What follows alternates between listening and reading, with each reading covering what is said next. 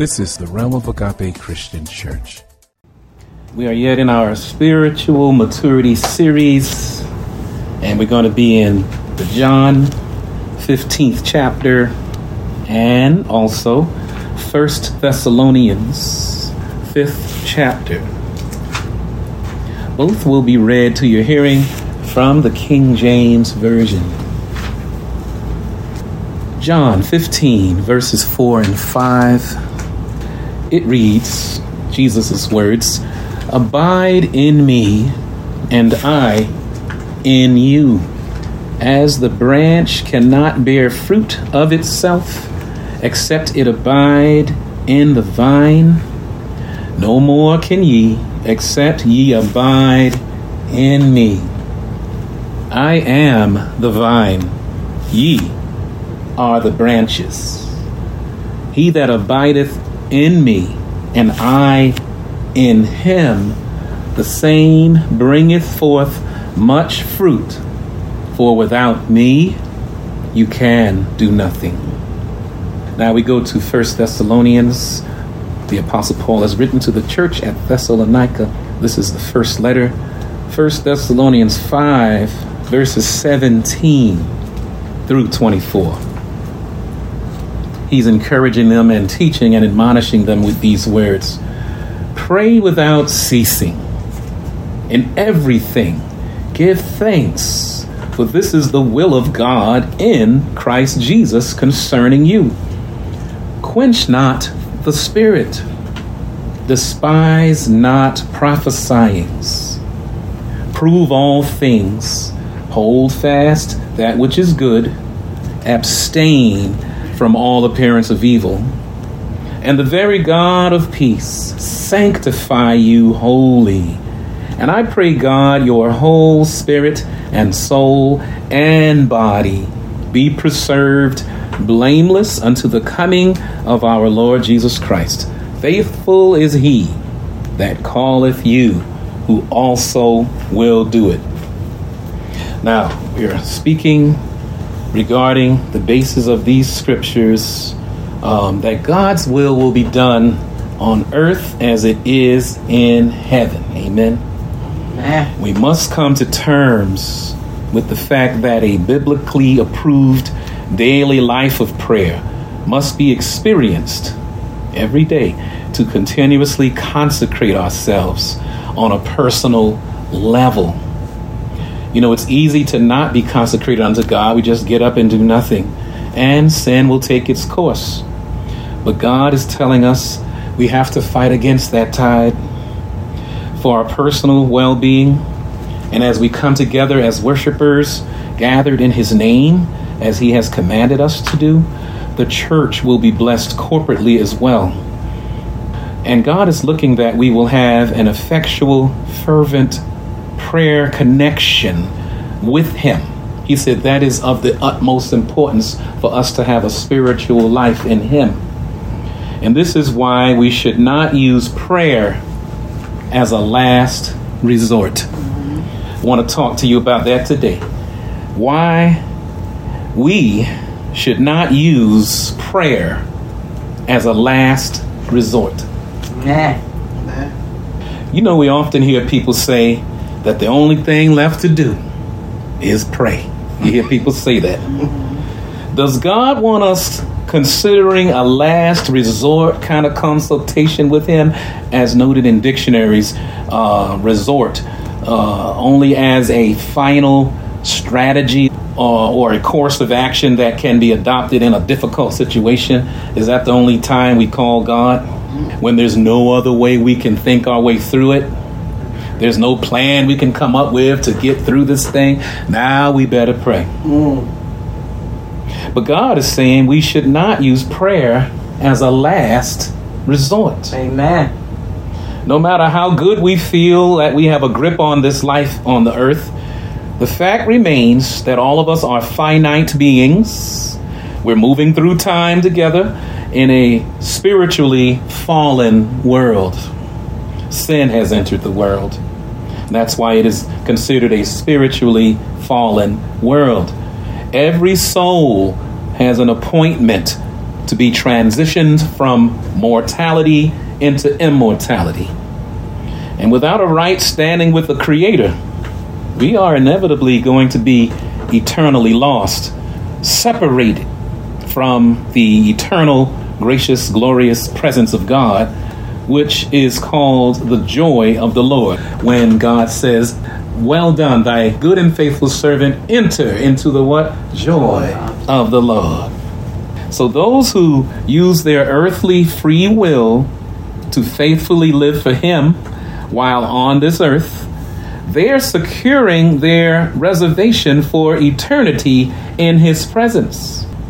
And that means we're walking in the Spirit when we do that. The Scripture teaches that we ought to walk, live according to what the Holy Spirit has for us to do.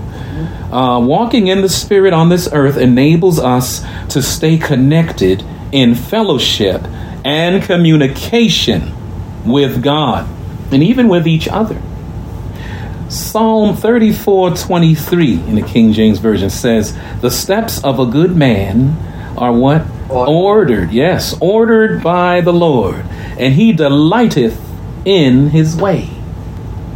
People often forget that last part. And he what? Delighteth in his way. So when we're walking in uh, harmony with God, that means we're not fighting God. God didn't arise to a wrestling match, if you will. he rose to rest and moved peacefully with us. And we are walking, as Amos said, uh, in agreement. How can the two walk together lest they what? Be agreed. Amen. So we're walking in agreement with God when we do that. And God is delighted. Proverbs 3 6 lets us know that we are to acknowledge God in all of our ways in order for Him to direct our paths, everything about our life.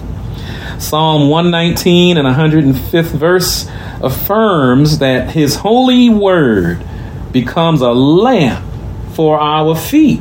So every step, right? Man. And you know, in the old country days, they had these little lanterns, right? And they're holding them and going to the outhouse, and you could see where your feet are stepping you don't want to step on any snake or anything, right? That's right. Or trip on something or whatever. Amen. so the word of God is like that lamp for our feet. Not only that, a light for our what? Path. So the light goes all the way down. There's lights on the streets. Lights lighting up the path. So God needs every step taken in his will and it's leading us somewhere down the road God has lit up the way down the straight and narrow for us to move in. Amen. We need this continuous connection with Christ, who is calling himself what in the scripture? The vine. And the vine in, in the plant world is providing the life source. So Jesus is our vine of life. For what? For our souls. But you know, when we're born and shaped in iniquity and in sin that our mothers conceive us, as the scripture said, um, we're enjoying enjoying uh, the fallen world how it is, and we're eating, you know, the fruit of that. But Jesus is saying, No, I want to nourish you with the food of thought that comes from heaven. I am the bread from what? Heaven. Amen. And I'm going to feed you so that you become satisfied and you will not want anything else. When people are trying to live both lives, they're not really letting Jesus feed them. Because when you let Jesus feed you, you're not going to want anything else. Anything else is not good enough. No, it doesn't measure up. so Jesus is supposed to be our exclusive vine of life for our souls, according to John 15 5. And to be faithfully connected to Him is to be spiritually alive through Him. You got to catch this. So when we're connected to Him, we are what? Spiritually alive. Mm-hmm. And how are we alive? Through Him. He's giving the life. In other words, when that is happening, we know Him. Man. To say we know him means we're spiritually alive in him, not just have some books and thoughts about him. It's more than just earthly knowledge. When the Bible is speaking Hebraically, knowing is a connection, like in marriage. Marriage is uh, comes to a more complete sense when the two become one spiritually and then physically. We're supposed to become one spiritually first, then one physically later. But people got it backwards. People all around town getting together, physically becoming one but they become physically one with a whole lot of people sometimes. And you don't know who you're in the bed with. My God, you think you're in the bed with that one person. No, you're in bed with everybody else who they were with. But God is telling us, no, we got to get spiritually naked with Him. Lay it all on the line. God is going to, amen, cleanse everything within us and without us, outside of us and inside of us. Then we could get with the other person. Both clean. Both get together then physically and they begin to know each other. Amen. The marriage bed, they begin to what? Know each other. Knowing is an intimate thing. God knows us inside and out, spiritually, physically. Amen. He's supposed to bless our spirit, our soul, and our body. God is working inside out. Sometimes we want to be lawful and, you know, put all these constructs on people and then make them change on the outside, which might affect their soul and hopefully it will uh, affect their spirit. But God doesn't work that way. He's inside out, not outside in. Amen. Right. You can have a good dress and good haircut and all that stuff and still be going to hell. My God. Right. Still don't know God, still not saved by the pardon of your sin. God has not transformed you by the renewing of your mind, by the washing of the word. God God needs to come in and make a change. It's it's a supernatural thing to know God, to know him is to be faithfully connected to him through and through. He either knows us or he does not know us. Can't be in the middle. Yes. We are either on or off. Mm-hmm. We are either holy or unholy. We are either moved by ungodly flesh or by his Holy Spirit. You can't be in the middle somewhere. Mm-hmm. Talking about I'm a fornicating Holy Ghost filled. No, you are mixed up. My God.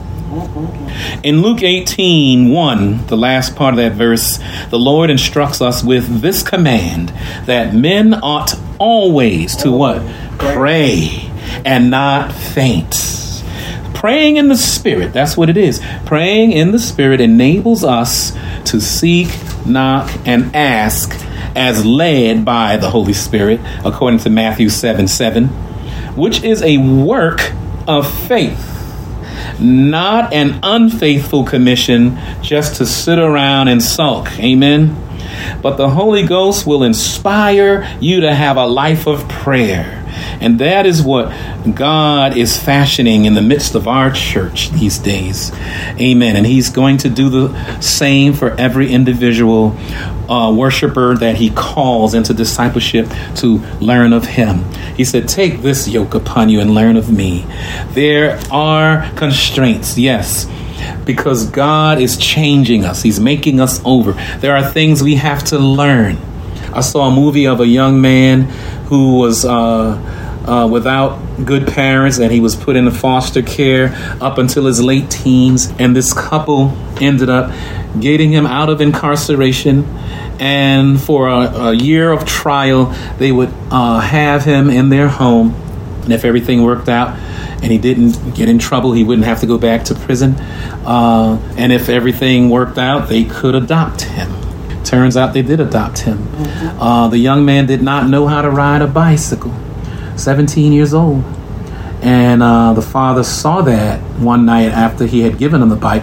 He was out in the uh, the, the big driveway that they had because they were well to do, and he was fumbling and falling. And so the next morning, he told him, "I saw you last night trying to ride the bike." You know, he was that old and didn't know how to ride. He said, "Somebody like you uh, will be able to learn. He said, What do you mean somebody like me? Because he didn't have the greatest relationship yet. But he said, You know, you're so intelligent. You're so, uh, you know, intuitive. I know that it will take you like five minutes to learn something that you should have learned 10 years ago. Amen. Mm-hmm. That that is how it is with us, people of God. We we are sinners. We go to God, and there are things we should have known from the get go. But God knows that we were born and shaped in iniquity and in sin that our mothers conceive us. And there are things we have to learn as older people. We're coming as babies to God, learning things that probably should have never had to be learned. Amen. For the first time after being so old. My God. But God says, yes, you need childlike what? Faith. Faith. And we come to God with great expectancy and listening and humbling, submitting ourselves to the teacher who's going to teach us. Thank God. God needs us to have that kind of life. It's an inspired life of prayer. And God's Spirit comes in and teaches. He wants us to be well accustomed to such a life. And how come? As we obey Him, He puts His attributes on display for the whole world through us, and we become His salt and light in the world. We cannot act according to the earthly limits of what we are able to fathom and think, only by the earthly standards. Because God has to come in supernaturally and show us things beyond ourselves. We must not become a slave to the temptations of the flesh, of our earthly eye, and our you know emotional pride of life, as First John two sixteen says, because those things will present strong challenges as we are seeking to faithfully pursue the Lord. They will sidetrack us. They will hinder us, they will stymie us. The prolonged, formidable developmental process surrounding the Abrahamic covenant uh, will become a type of spiritual syndrome in our life. You know what happened to Abraham and Sarah? Abraham was to be a father of many nations, and his wife was barren, couldn't even have a child, right? For a long time. And here they are, elderly, and it's still happening. So he, you know, was still uh, able to have children, and uh, she gave unto him her uh, maiden and um, the servant that she had in her home, and uh, to produce a child. So this was on their own planning, though it wasn't God's plan. What happens? We we we tend to get tired of waiting, and then we get our own plan going. It's a spiritual syndrome. It's a type of spiritual syndrome. We, we, we have to wait too long. God is taking too long. We have to think about the, the Lord's parable of the praying widow uh, from Luke 18. Uh, it teaches us that men uh, always ought to what? Pray and not faint. Faint means not lose heart. This is true in a general sense of us all and for all kinds of prayer. And we won't get into all kinds of prayer with this one message. Uh, a few messages after this, God willing, I will open up uh, with those specificities. But for today, let's think that in a special sense of this uh, scripture, always praying and not losing heart, um, God is showing us that this type of praying is a prayer for God's deliverance in times of testing because He will test us. And we don't disconnect during the testing, we stay connected during the testing. So it is praying without losing heart during the seemingly long, weary interval between Christ's first and second comings. Uh, he hasn't come back yet, and we are waiting for that. And we're going through long, long, many generations of time, you know, and we're wondering when. Why do we tend to lose heart? Uh, one of my favorite um, late Bible teachers, writers, uh, was a part of the Pentecostal Prayer League. Uh, his name was Oswald Chambers. He lived from 1874 to 1917. He offers the following statement to explain the tendency of why we tend to lose heart. Quote The revelation of our spiritual standing is what we ask in prayer. You see? Whatever we're facing is because of how we're thinking about God. That's what he's saying. It's what we ask in prayer. He says sometimes what we ask is an insult to God.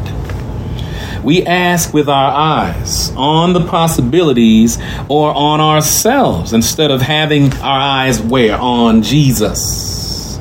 Jesus is the one who's the author and finisher of our faith. But we take the pen out of Jesus' hand, we say, I'll write this part, you know. But we are belittling Jesus. We are discrediting our own Lord, the one we are supposed to give the what highest praise? Are we giving him the highest level of trust? Are we really trusting him?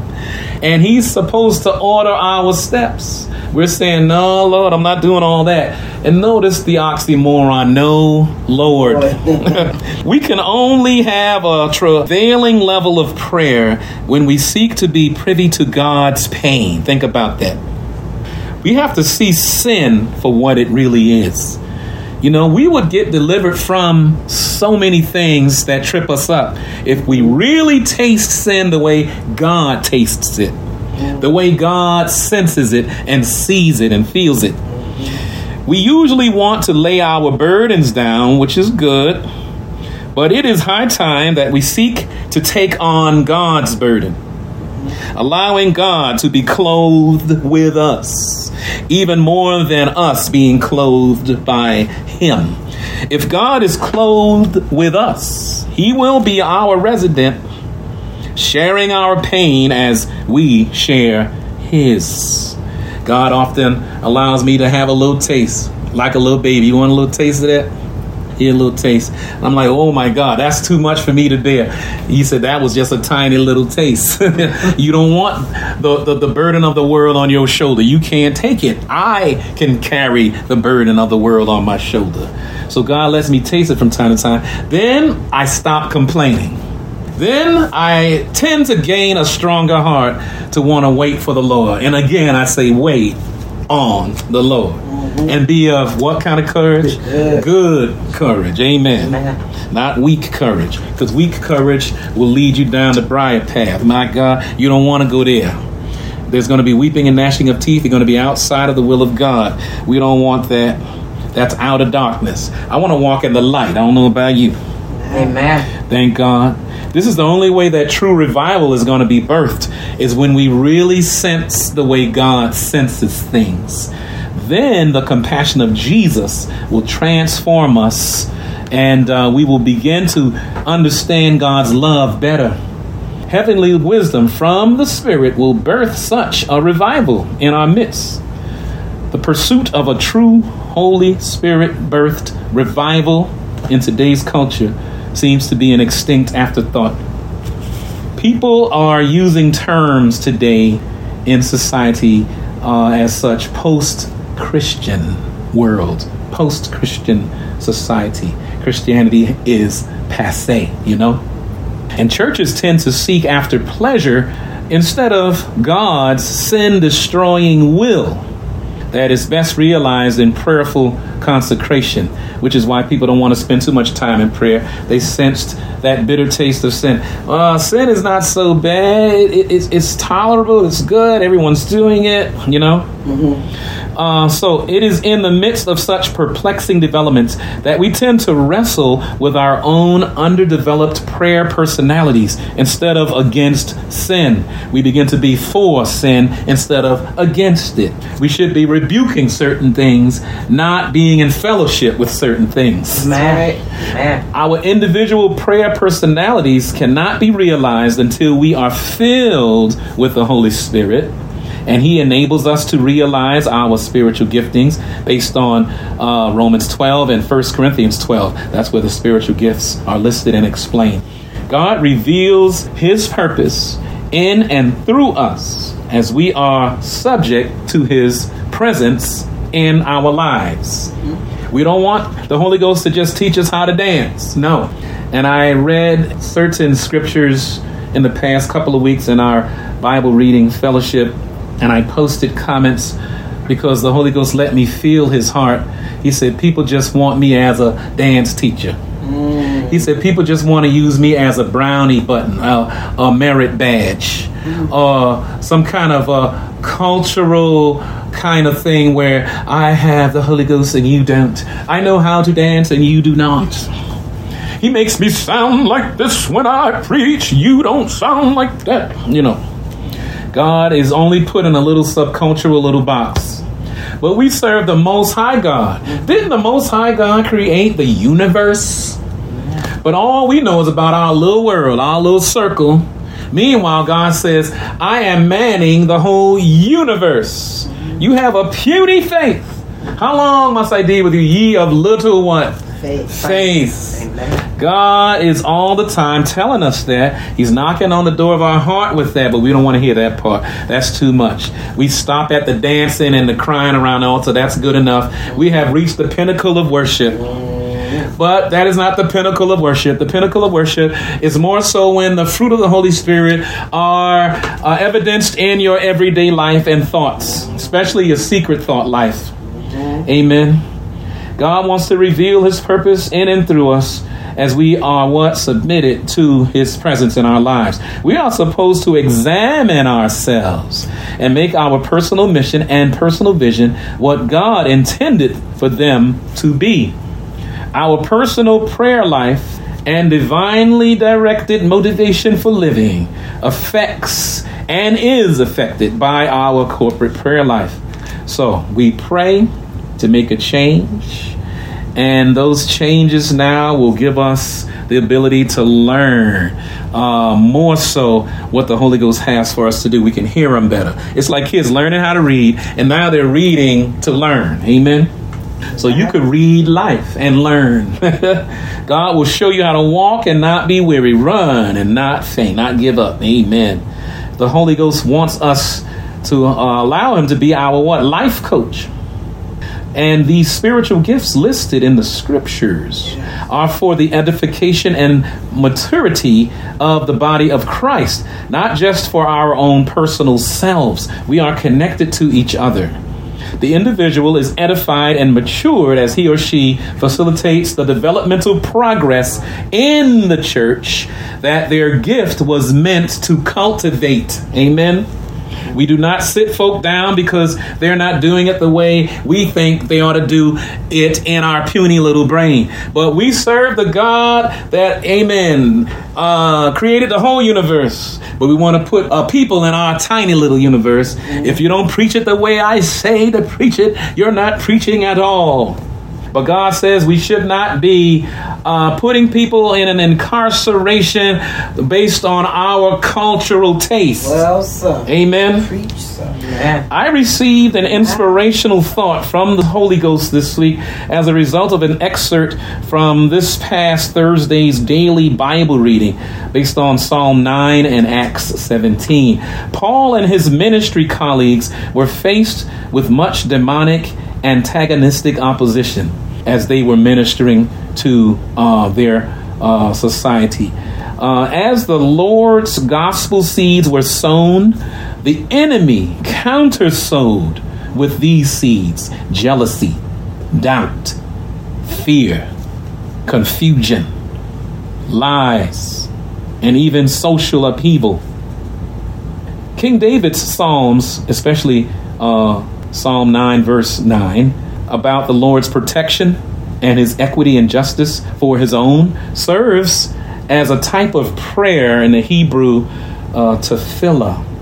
It's a general term for prayer that inevitably brings us to self examination, which is why Christ said that in the Garden of Gethsemane.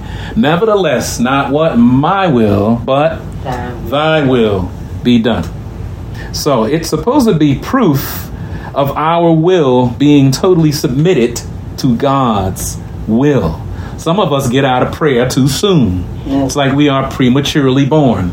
We're ready to have a church and we are barely delivered from things. Amen. But people all around town are laying hands suddenly on so many folk, becoming bishops. Meanwhile, they're still playboys. My God. See, we need to have the real service of prayer that will change us personally. Then it will also affect our church, our place of worship. The corporate prayer will be better. When our personal prayer is better, the corporate prayer will be better. My God. No wonder the first century ministers faithfully engaged in this type of prayer, for it kept their lives and mindsets aligned with God's holy will.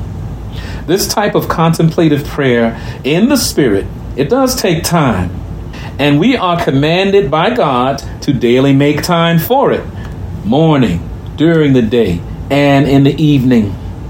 This special discipline helps us to feel cleansed and purified. And when we return to our daily routine, the feeling of purity and holiness lingers on. And we are shining. It lingers on. And we still have that taste. Taste and see that the Lord is good. We are losing our taste because we got out of the presence of God. We need to get in the presence of God. When Moses was in the presence of God so long, didn't he shine? It said his countenance was shining. He had to put a veil over his face. My God. He was with God so long, and we could sense God on him. My God. People need to sense God on us. Man. Yes. They should sense that we've been with God. Yes. They should Man. taste from our life and attitude that we have been with God. Mm-hmm. Yes. They should sense the cleansing and the purification that we have because of our daily walk with God, daily time in prayer with God. And they too ought to now allow that disparity to pull them in. Not pull us out of God's will, but pull them into God's will. Amen. Thank God. That's what's going to make us good evangelistic workers. We got to get more so into prayer. Yes. This is a spiritual discipline that's somewhat lacking these days, unfortunately. God wants His holiness lingering on us, raising our daily conduct to a level that is fitting for a member of the people called a kingdom of priests and a holy nation. Amen. When we are truly connected as God would have it, we will walk in right relationship, performing works of faith that He enables, that He commissions, that He commands for us to accomplish. And the will of His heavenly kingdom uh, begins in our heart as we are transformed. The transformed ones are the ones who are in the kingdom of God. I know we're thinking futuristic, going into heaven, but God says, I'm opening up your heart pouring in my spirit, and out of your belly shall what flow rivers, Uh-huh. living water. That living water is God's presence. Right. We're the transformed ones that ought to be having all kind of spillage in the village like that. Amen. We got to remember Matthew 7 21 through 23. It says, Not everyone that saith unto me, Lord, Lord, Yes. shall enter into the kingdom of heaven, but he that doeth the will of my Father which is in heaven. Many will say to me that day, Lord, Lord, have we not prophesied in thy name? And in thy name have cast out devils, and in thy name have done many wonderful works. And then will I profess unto them, says God, I never knew you. Never knew you. Depart from me, ye worker of iniquity, ye that work iniquity. My God. Yes. Then it will be said too late. Do we want to use the gifts of God but not uh, have a right relationship with God? It's like somebody gives you a good, good gift, No. like your husband gives you a nice ring, but he's all around town flipping over with all kind of other women. My God. Or it could be the other way around. The husband give you a good, good, good ring, and he's in a relationship with you, and you go around flipping like Gomer all around town. Uh, Hosea didn't know where she was half the time. Lord. My God, are, are we doing that to God? No. No, no, no. My God. Let's think of this as we are reviewing for revival. To experience a true revival as birthed by the Holy Ghost in today's society, we need the ancient urgency of Hosea's day, where a life of prayerful consecration was to be preferred over the tolerance of sinful pleasures, which is why God had him marry uh, that woman to show as a picture what Israel was doing to him. God's will has not changed as He demands that our lives serve as landmarks of holy confidence, landmarks of humility in God, landmarks of spiritual insight from God's spirit of wisdom, and heavenly persistence. We got to get out of this ungodly persistence and get more into the mode of the Holy Ghost. Amen. Immerse ourselves completely there to have a heavenly persistence. Amen. Mm-hmm. Because those who diligently seek after the Lord, those are the ones He's going to reward. Isn't that true? Mm-hmm. God longs to share His burden for sin, while His people called after His name in today's world often long to keep sin as a burden, which is a shame. If we sincerely want heaven's best, then we must be willing to relinquish the earthly desires that are commonly placed before us uh, before such a godly move. We put those things before the godly move. But we ought to, amen, immerse ourselves in the godly move so those earthly desires mean nothing at all. My God. Think of this picture barbecue uh, coals. When people are trying to get the barbecue going, the coals are all bunched together, right? God is saying, Amen. Uh, uh, do not forsake the assembling of ourselves together. He's putting them all together, right? Then the Holy Ghost comes in, the liquid fuel, amen, and the fire is lit from God. Not a strange fire, heavenly fire, right? And we all get the flame. And we're all soaking in the flame.